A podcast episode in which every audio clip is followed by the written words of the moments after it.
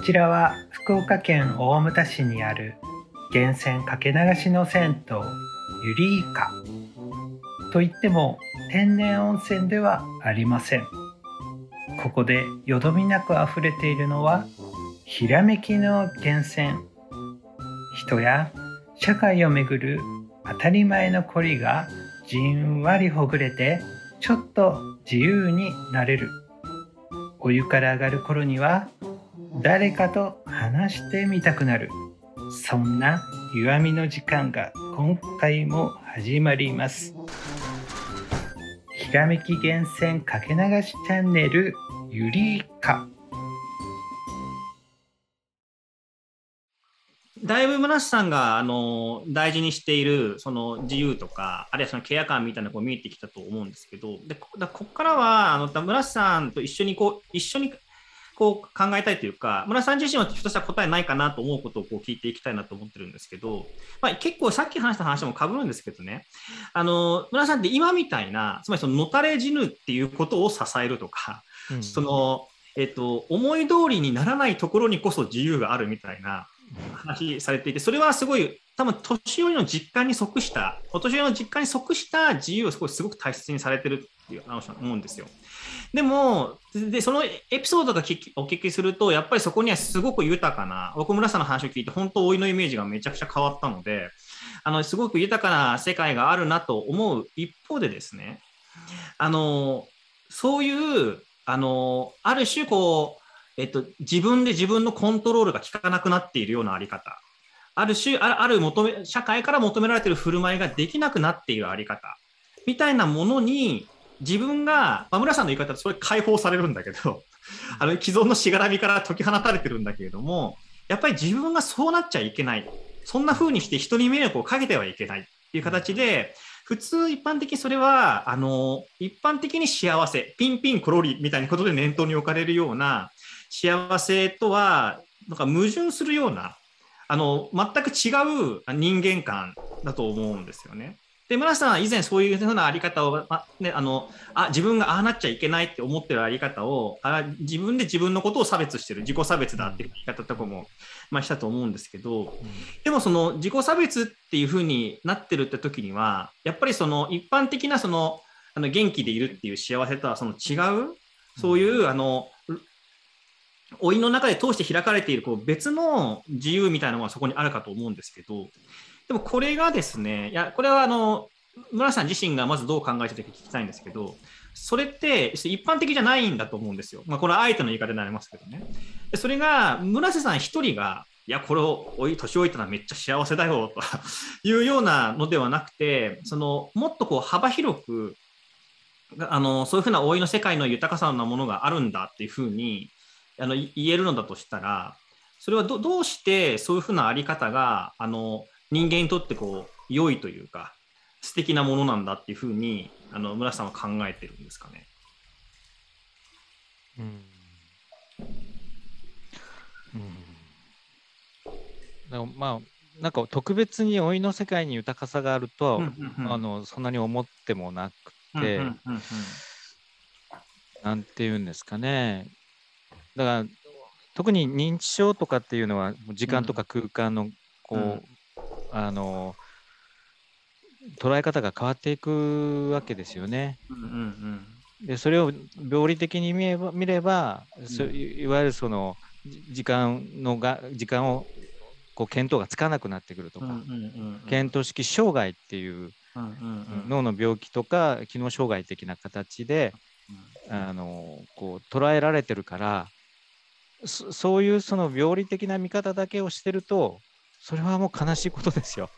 喜んで病気になる人はいないし、喜んで機能障害をウェルカムする人はいないですよね。それはどんな人でもそうだと僕は思うし、うん、ただ老いの機能障害っていうのは、うん、あの加齢によるものがほとんどだから、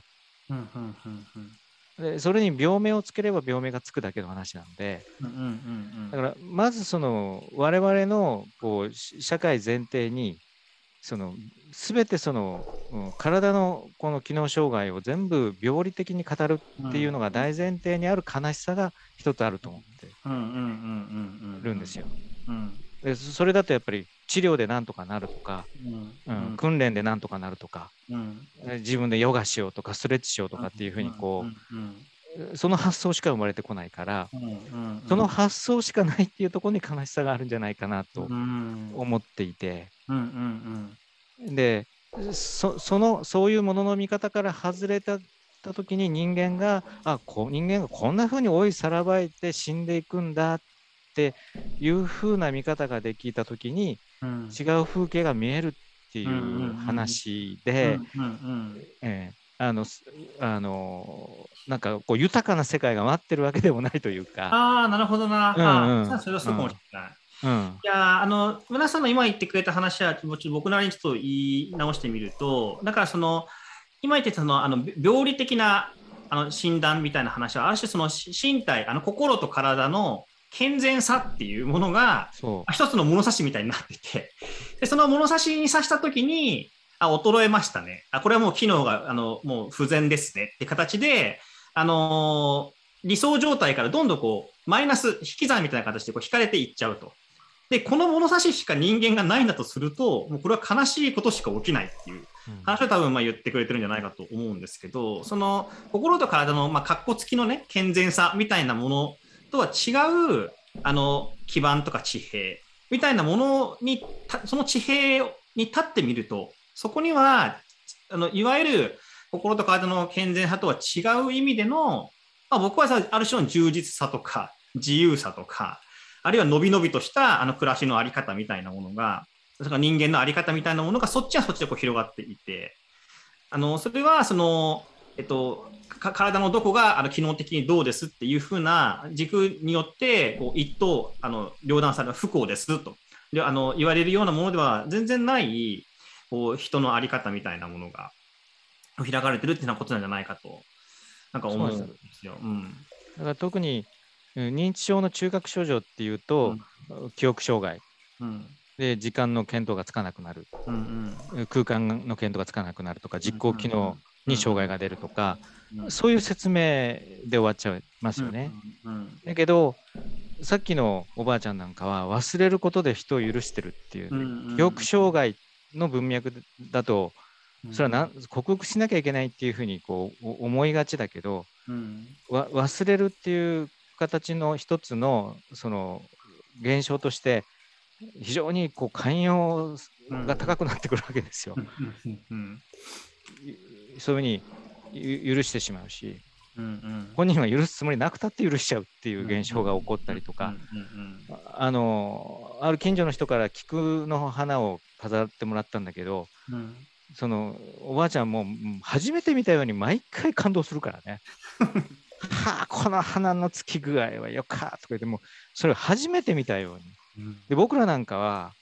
もうその1回目の感動が継続しないですよ。うん。だけどおばあちゃんはもう毎回うん。それは5分おきだったりしますからね。うん。うん。うん。人によっては。うん。うん。だからこれだけ感動が多いって僕より少なくとも多いとか。でそうやってそのあの時間の見当がつかないっていうことは、ううん。過去に対する執着みたいなもの。うん。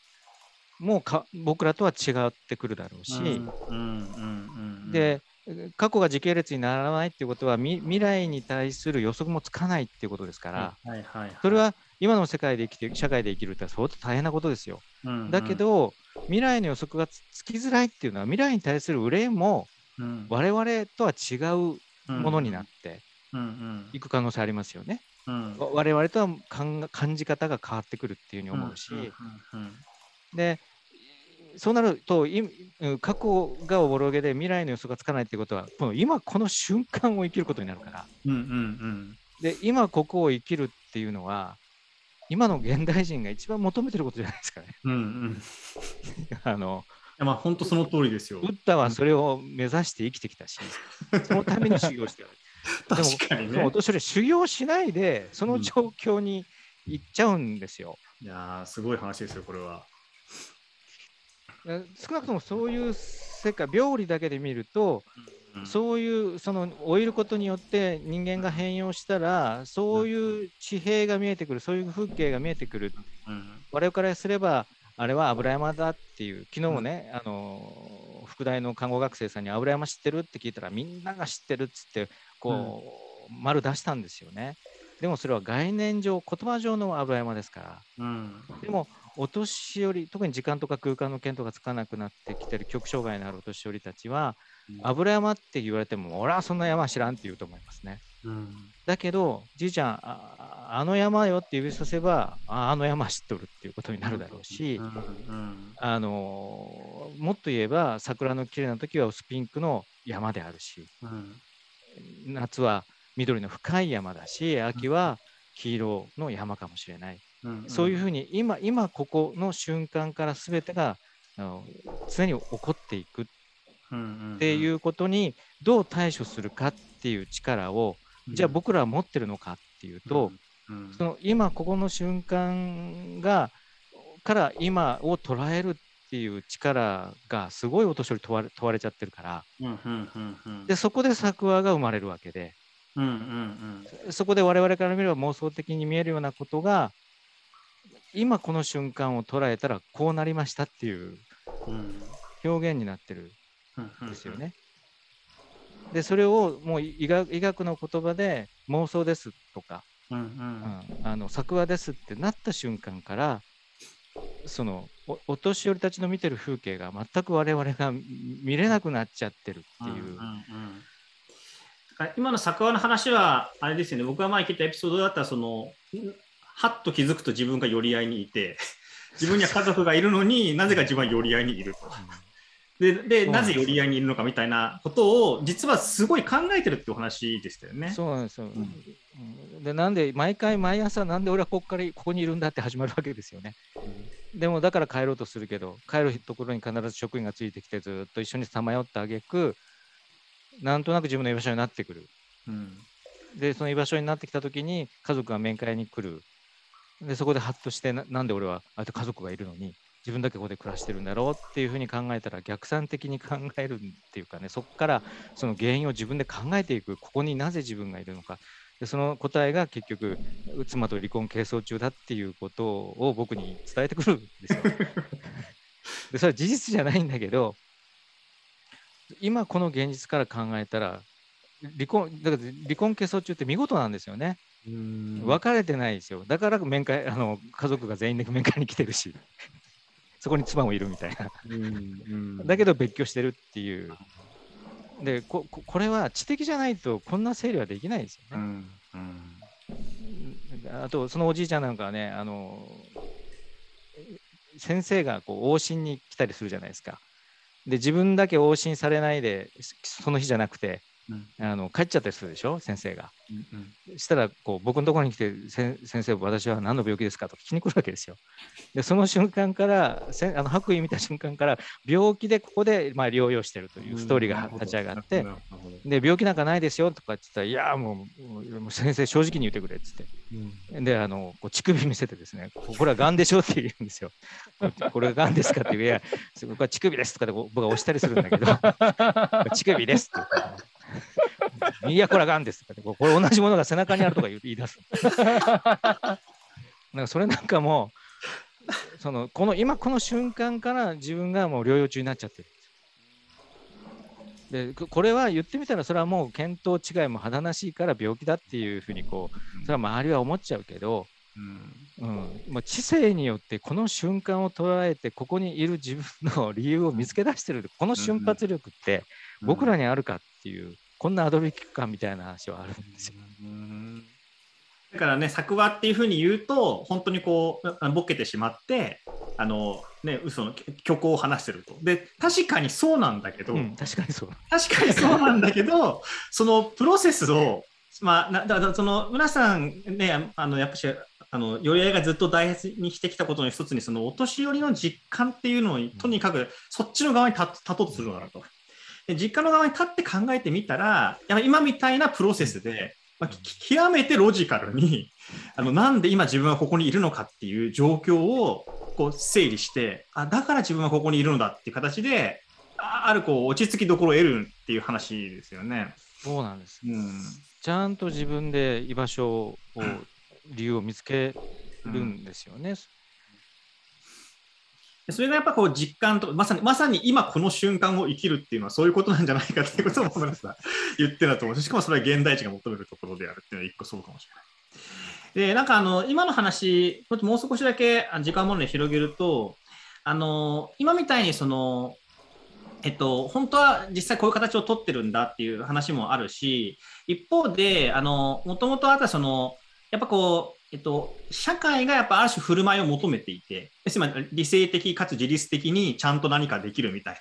な、ような人としての振る舞いみたいなものを社会が求めていて、それがだんだんこう、あの心身の、あの、大人によってこうでできなくなっていってしまうと。で、それによって今みたいな話でできてくるって話があるんですけど、これ前村さんとも話をした時にも話題になりましたが、でもその社会的な振る舞いって別にお年寄りだけがきついんじゃなくて、あの、まあ、僕とか含めて結構その社会一般で求められているなんかまともな振る舞いみたいなものがこうすごくきついとか、それあのそこにそこにすごいこうストレスとか生きづらさを感じてる人ってもうそう少なくない数でこうたくさんいるんだと思うんですよね。だから僕はなんかあの村さんがあのさっき豊かではないって村さん言ってたけど僕はなんか一方であのそういうその心身、心と体の健全さみたいな 軸しかないっていう、あたかも軸しかないみたいに思われてるけど、いかにそれが一つのすごいこう、強愛な人間観、世界観で、そうじゃない軸っていうのは実はあの、あって、そちら側ではあの、どっこい元気に生きてますみたいな状況がこう普通にあるのだっていう話もやっぱ聞こえると思ってですね、なんか年寄りに特別な話ではこうないというか、うん、なんかそういう既存のあの基準、普通と考えられる基準みたいなものではないあの人の生き方とか人間観みたいなそこにあるんじゃないかっていう話に、僕はなんか聞こえて、そその辺がこう広がる話というか、あの一部の寄り合いというところの非常にユニークな特殊な思想を持った人たちの話ですっていうのではないこう広がりを持ってる感じがなんかするんですよね。なんかその辺村さんはなんかそういったその幅広さというか広がりみたいなところってなんか意識されたり考えられたりしますか？あのうんだから僕たちがそのかあのに人間像がえらいそのスタイストライクゾーンがどんどん小さくなってるん。ですよね。うん、今のは、えっと、わわ我々っていうのは現代人がですか、そう我々の方がですよ。僕らの方がだからやっぱりそのこうお年寄りのその時間とか空間の系統つかなくなって今ここそれも今ここ生きざるを得なくなってるわけで、それも彼らが望んでるわけじゃないわけ。確かに確かに確かに、だからそそこに行ってる間は相当みんなは苦労してるんですよね、あの悲しんでるし混乱してるしやっぱり。あのそんなふうに自分のあのこう今の置かれてる状況をちゃんとある意味こう整理できない人もいるわけですよ、うん、妄想化できない作画ができない人はたくさんいる。で、そういう人たちはやっぱりすごく大変な思いをしてるんですよね。居場所がない、中腹になったような感じ、えー、っていうような感じなんです。だと僕は思っていて。で、それに拍おこうなんですかね、拍車をかけるっていうか、追い落ちをかけてるのが、今の私たちの社会にある人間観の狭さっていうんですかね。うん、うんだからこう知性の領域なんかももうめちゃ狭くなっちゃってて面白みがないというか、だからあのこう要介護認定なんかの質問なんてあれにもう本当にうち今回あの母の認定調査1時間半かかりましたね。でももうね僕も認定書でいろんなもう立ち会ってきましたけどあれだってお年寄りにあの「どちらの大回りですか?」とかっつって聞いてそれがふっと出てこないわけですよね。お年寄りって不思議だからそれお年寄りじゃないんですよ人間なんですけど、うん、不意に聞かれて、うん、あの力あの普段発揮できてないのにその時だけ力を発揮する人っているじゃないですか。だから要介護認定で普段はもう自分の年もわからないのにその時だけ生年月日が言える人がいたりする。でも家族が嘘みたいなことになってたりするし逆にいつもはと言えてるのに、なんでその時言えんかったみたいな人もいる。って、それはもう年齢関係ない。うん、で、93歳のおばあちゃんにお、お生まれどこですか？って若い調査員が聞くわけですよね。ったら自分の名前が出てこない。あ出身地が出てこない。うん。でそれは自分にとっての恥だから。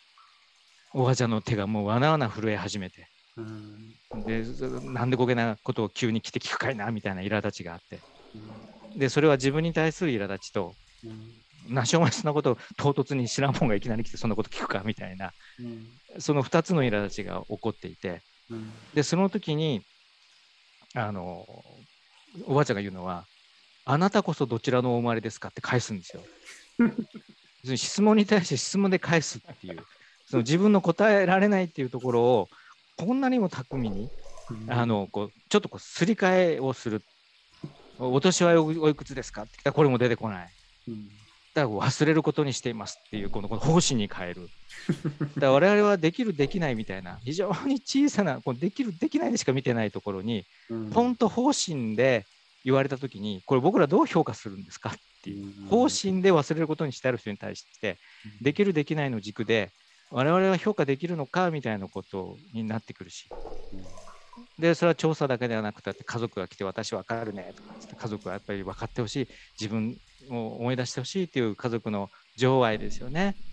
お母さん私分かるって言ったら分かるよ分かる分かるくさとかって分かるくさしか言わないからでそこで乗り切ろうとしてるわけですよ。そこそこに家族はやっぱそこに追い打ちをかけるのが家族で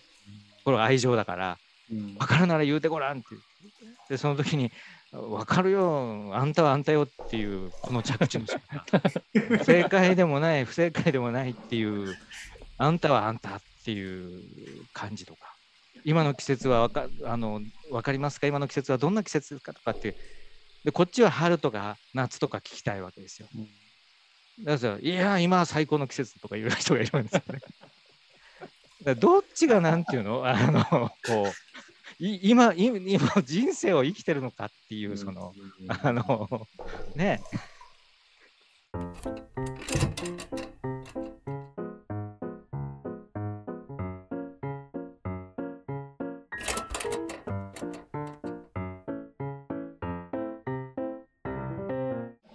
い今までこう話してきてくださったエピソードってあのボケてもいいよの中にも 結構いろいろこう散りばめられていてではい僕あれ読んだ時にあのーなんか今みたいに村瀬さんなりのこ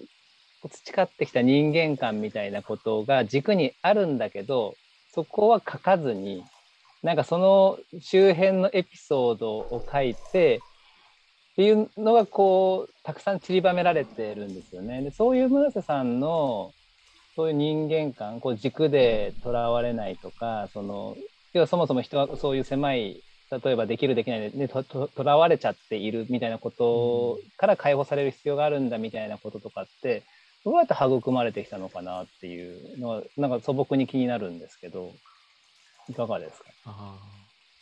やっぱりもうそれはやっぱりでもお年寄りが全部僕らの前でその視点抜刀してくれたわけですよね。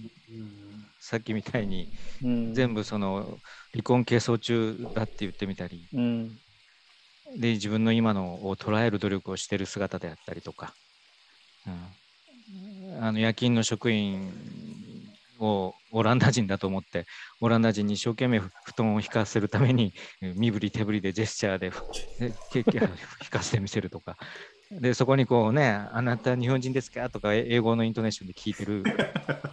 でそれをしあのオランダ人に間違えられた職員が一生懸命それを報告している姿であったりとかで一緒にあ歩いてる時にやっぱり冷や汗もんがいっぱいあるわけですよ。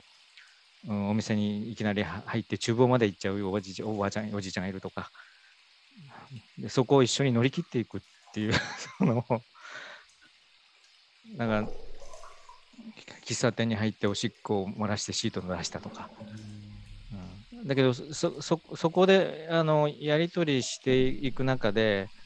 うん、あのそのそこに巻き込まれ巻き込むのはお年寄りなんでで巻き込まれていくのは僕だけど僕が巻き込まれてる時に街を一緒に歩けば僕と共に他の人たちも巻き込まれていくっていうんですかね一般の人が。でもその一般の人に今度僕とおじいちゃんが救われるってこともあるし、うん、あるところでお風呂に温泉に行ったんですけどあの嬉野です、うんでご夫婦でよく行ってたっていうんで夫婦と一緒にしもう介護者で六さんと一緒におじいちゃんと一緒に温泉に嬉しいのに行ったんですね。でもう何年もあの結婚記念日で行けてないとおじいちゃんこうなってから。で行ったんです。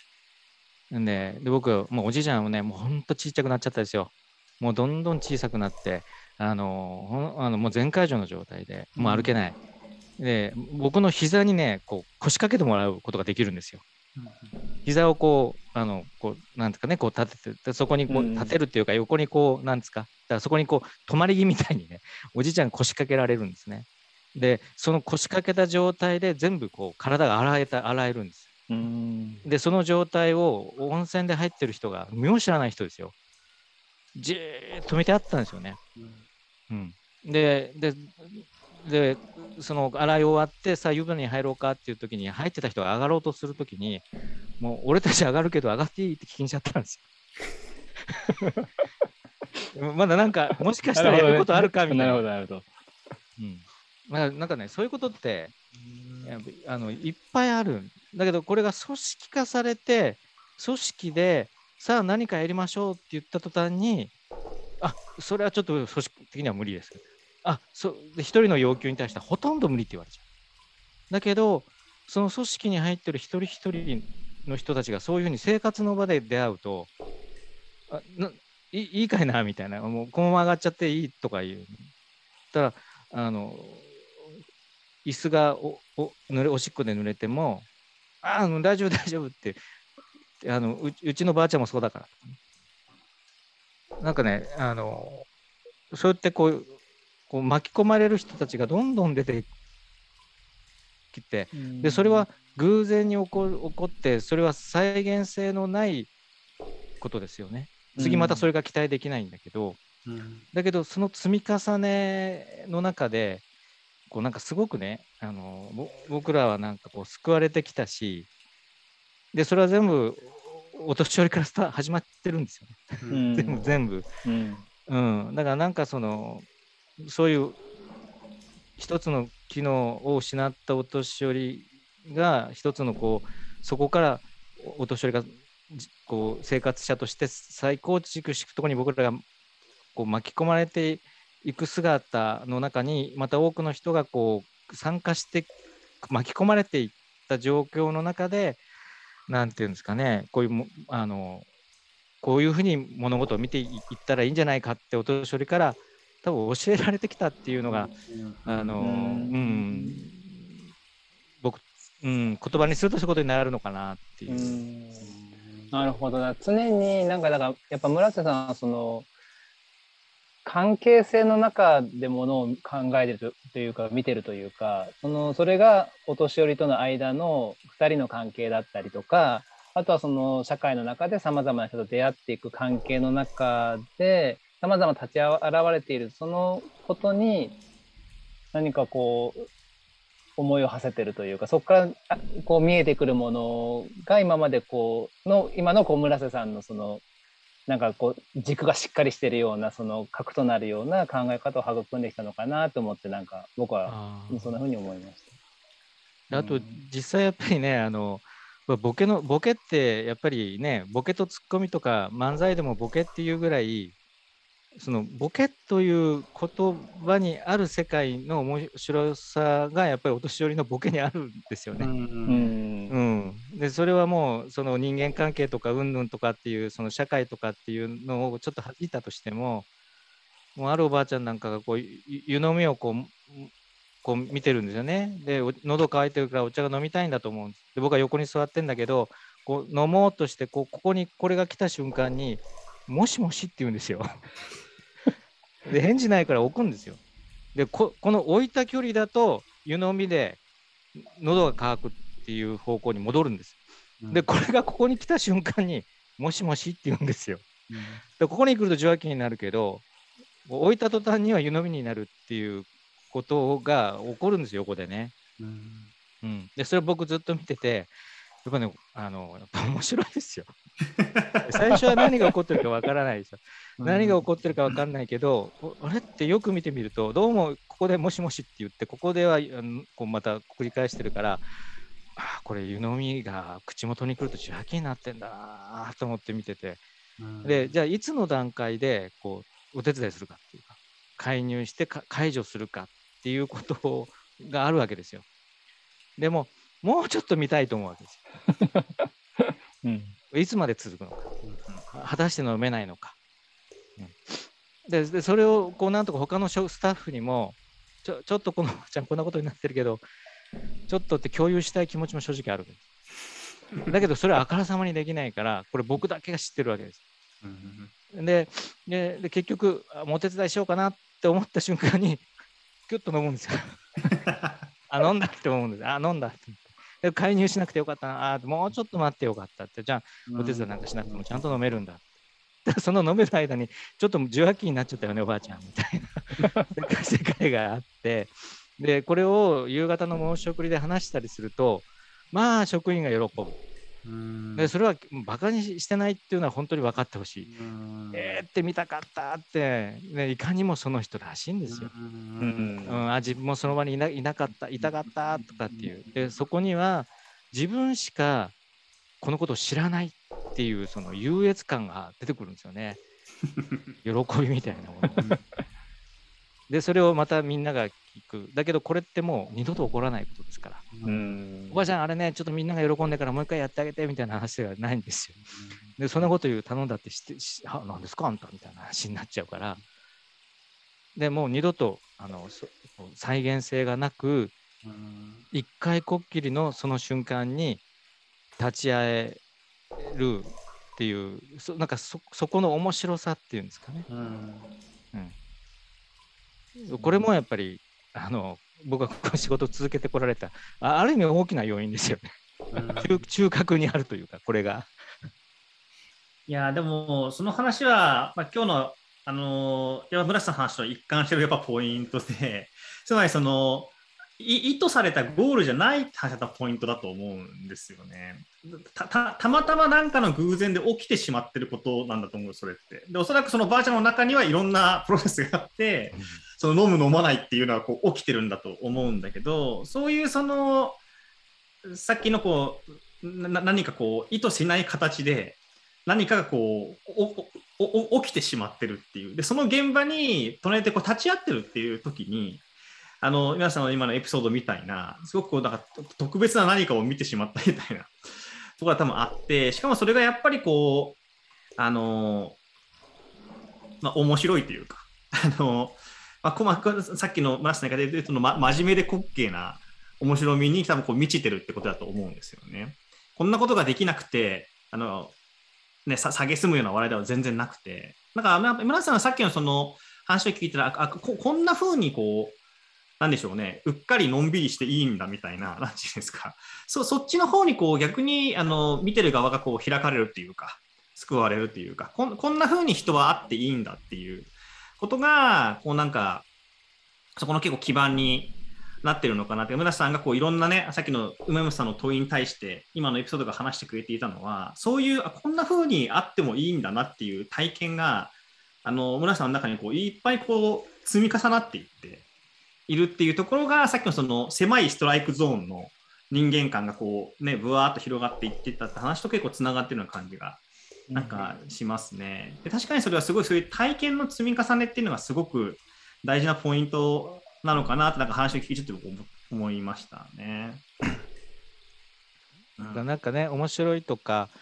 楽しいとかっていうとやっぱりどうしてもそのそこにある当事者の悲しみもあるもんだから、うんうん。それに対して失礼だっていうふうに、えーそういうふうなあのみものの見方があることもあのおかしいことではないんですよね。うんうんうん。だけどじゃあ楽しいとかっていう世界みたいなの言葉が適切じゃないんだったら僕はもう山内さん美学者だから僕はもうそのそういう時に出会った時はやっぱりその美しいって言えばいいのかもしれないと僕は思います。うんうんうんうんうんだってもう二度と会わないこの瞬間だったりするから。うんうんうんだから、うんもしくはそのアメージングとかね。うんそうまさに老人性アメージングですそう老人性アメージング。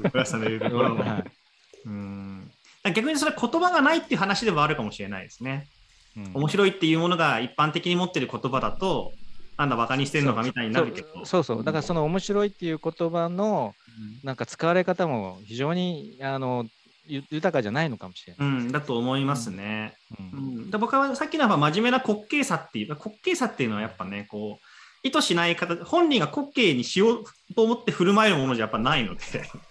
ついうっかりあの思わぬ形で出てるところにやっぱり滑稽さが立ち現れてそれがさっきの皆さんのこうねあのい意図しない形でこうあ抗い続けた先に何かが出てくるっていう話とやっぱつながってる感じの話題だなと思って聞いてましたね。でもあの真面目で滑稽なのはね僕らんお年寄りもそうだけど、僕らもそうなんですよ。うん、そうですよそうですよ。そこに本当に付き付き合おうとするところに、うんうん、だからあるおばあちゃんが亡くなるときに、あのー浄土真宗のなんか歌を歌ってほしいって頼んでね、8人の兄弟がそれを全員生きてたんです、さっき。大体あの90過ぎたお母が亡くなるときに先に2人、3人先に死んでる子供がいてもおかしくないのに、うん。8人みんな生きててですね、うん、でその8人がそうお母さんから言われてるから8人が子供を引き連れ、えー孫を引き連れてきてるから。もうすごいもうその寄り合いがもうその一族にこうこう占拠されるような状態で看取りがあったんですけど、うんうん。うん、でその一人がこうおおばあちゃんが亡くなろうとする。で僕らからするとちょっとまだ亡くなる感じじゃないなと思ってるけど家族はやっぱは初めてじゃないけどだからお母さんから歌えって言われてるからもうそれ一人が歌い始めるんですよ。もうエンジンを組むようにお母さんの周りで。だ周りで本読んでたりパあのゲームやってた子供たちもわっとこう2030にエンジンを組むような形になってで歌っても歌ってもねし死なないんですよお母さんが。でで僕らから見るとやっぱりちょっと早いと思ったもんねと思ってちょっと見てるんだけど。で歌っても歌ってもあのなんかなかなか歌ってもあれするからだんだんだんだんみんながこうアイコンタクト始まるんですよね歌いながら。この歌いつまで続けるみたいなこう。で一人やめ二人やめみたいな。で最後まで歌ってるのも諦めてうやめるだしたら子供たちもさーっとまた同じように本漫画読み出したり、えー、ゲームボーイしだしたりとかみたいな感じになる。だまたあのき気気にしてるとかあれ？とかってなるとまた歌い出すわけですよ。だから僕らそれ見たらやっぱちょっと今のタイミングじゃないんじゃないかなと思ってこう見てるんだけど。で案の定やっぱりずっと歌歌が終わらない。ああいう女おばあちゃなくならない。でまた同じようにさっきみたいにこうデジャブがあって。でそれ3回ぐらい繰り返すんですよねでそれ僕ら黙ってじっとこう横に言うのがやっぱ本当に真面目で滑稽だったなって。で最後長女と末っ子の八女がお母さんを挟んで彼女で寝たんですよね。その亡くなる前の夜でしたけど。その時に長女があの末っ子をからかうんですよね。なんでお母さん今日しないやったと思うって。あんたの歌が下手やったからよとか言うんですよだからこういうあのこういう僕らってそこに立ち会う立ち会ってるんですよね。あのでそういう看取りみたいなことって多分昔だったら家族だけで終わってたことがそれが途中医学医療に全面もう投げ渡すような形で日本人の8割が病院で亡くなるような状況からか介護っていうものが充実していく中で、えーこう家族の中にあ赤の他人が入りつつそういう場所に立ち会えるようになってきたっていうかそういう看取りにこう変わってきてるっていうところで、えー日本日本史の日本生活史の中でもない形の看取りが起こってるんで。やっその中で、あの、なんていうんですか、やっぱり、本当、真面目で、人間の真面目で滑稽さに、あの、触れることができればですね、やっぱり、あの、こう、さ生きていこうと思いますよね。あの 僕らもね。いやー最後いい話でした。ありがとうございます。なんかあの、そろそろ時間にもなってきたので、はいあの、一旦今日のあの話はおしまいになんかしたいと思いまして、えっと、皆さんにこう話を開いていきたいと思います。じゃあ皆さん一旦どうもありがとうございました。はいどうもありがとうございましがとうございましたた。どうも